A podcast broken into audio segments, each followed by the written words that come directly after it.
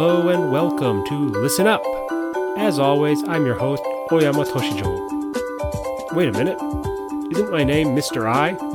Well, yes, of course it is.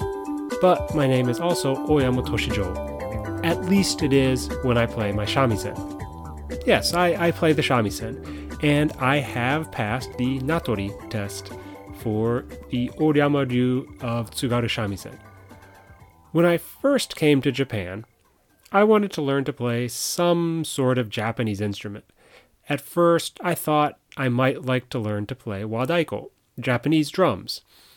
There was a community taiko group in my town, but unfortunately, they had their practices at the same time as the community Eikaiwa, the English Conversation Club that I was teaching. So I went once or twice to the taiko group practices, week that the Eikaiwa group wasn't meeting, but because I had to work that night, the same night that the Taiko usually met, I really I couldn't join the group. So even though I never got a chance to really join a taiko group, I still wanted to learn a traditional Japanese instrument. I don't remember exactly how or why, but when I lived in Hakodate, the second place I lived in Japan, I decided I wanted to learn to play the shamisen. To be specific, I wanted to learn how to play the Tsugaru shamisen. I'm trying to remember how I learned about the Tsugaru shamisen, and honestly, I have no idea when I first learned about the instrument. It might have been hearing the Yoshida brothers, Yoshida Kyodai, on TV or something like that, but really, I truly cannot remember how I found out about the instrument. I do know part of the reason why I wanted to learn the Tsugaru shamisen was that I had played guitar for many years. Not very well, but just for fun. I had been in some bands before and played both electric and acoustic guitar, so playing the shamisen made some kind of sense to me. I already knew how to play stringed instruments, and my ear was pretty good for tuning things like a guitar string, so tuning the shamisen wasn't very difficult. So when I lived in Hakodate, I asked my asked my some of my friends and I found a shamisen teacher and started taking lessons. I only took lessons with my first teacher for 1 year before I moved to Sapporo. But my first teacher, he was a very good teacher and he gave me a very good start, teaching me the basics. So let's stop for a minute and talk about the shamisen, the instrument. As most people listening probably know, the shamisen is a traditional Japanese instrument with three strings. There are different types of shamisen. There's the narrow necked uh, hosozao shamisen, used to accompany nagauta singers. There's the medium neck, the chuzao shamisen, used uh, for some other traditional Japanese songs. And then there's the wide neck, the futozao shamisen, which is what the tsugaru shamisen is. The Tsugaru shamisen is probably the most well known shamisen because it is the one that is most often played as a solo instrument, with musicians like the Yoshida brothers making recordings that many people hear and recognize. Now, the Tsugaru shamisen is played with a very large plectrum, so that's bachi, and it's probably the loudest of the shamisen family the sound box, the the do, the, the the big square part of it, is usually covered with dog hide, and so hide here is another word for skin. And that's one thing that I don't really like about the instrument. I don't like that it has animal skin, but the because of the way the shamisen is played, it really is the best covering for it. And I mean, most people wear leather, which is cowhide, cow skin, so it's really not very different from that.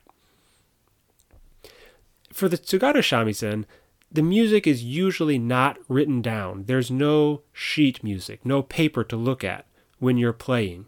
You have to remember each song and how to play it, which can be difficult sometimes, especially if you have learned a lot of songs there are many different schools of playing, different ryu.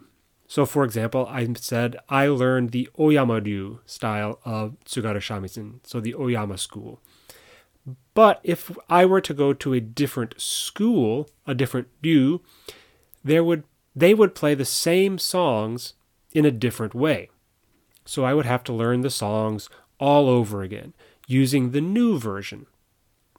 Now, that's not really much of a problem when you're a beginner.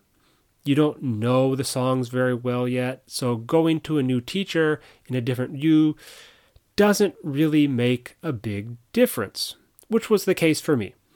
Like I said, I had only learned one year when I had to move to Sapporo, and I found a new teacher who I studied with and learned shamisen for another five years.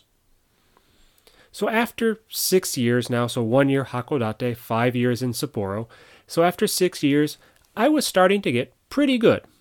Not great, but pretty good. My teacher would ask me to come and perform with him and another student at events. But then I had to move for work one more time, and I moved down to Saitama and I found my third shamisen teacher. This is when I joined the Oyama Ryu, the Oyama school of shamisen.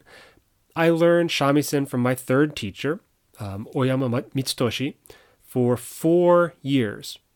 And in my final year in Saitama, I took the Natori test and I passed. So I received my Tsugaru shamisen name, Oyama Toshijo. So now when I play the Tsugaru Shamisen, I get to wear a black Montsuki kimono and hakama, and I get to use my shamisen name. But I'm not playing the shamisen much recently. Last year I moved to Sendai, and there aren't any Oyama Ryu teachers nearby. Uh, the closest ones are either in uh, southern Iwate or somewhere in Fukushima. So that's too far to drive to take shamisen lessons.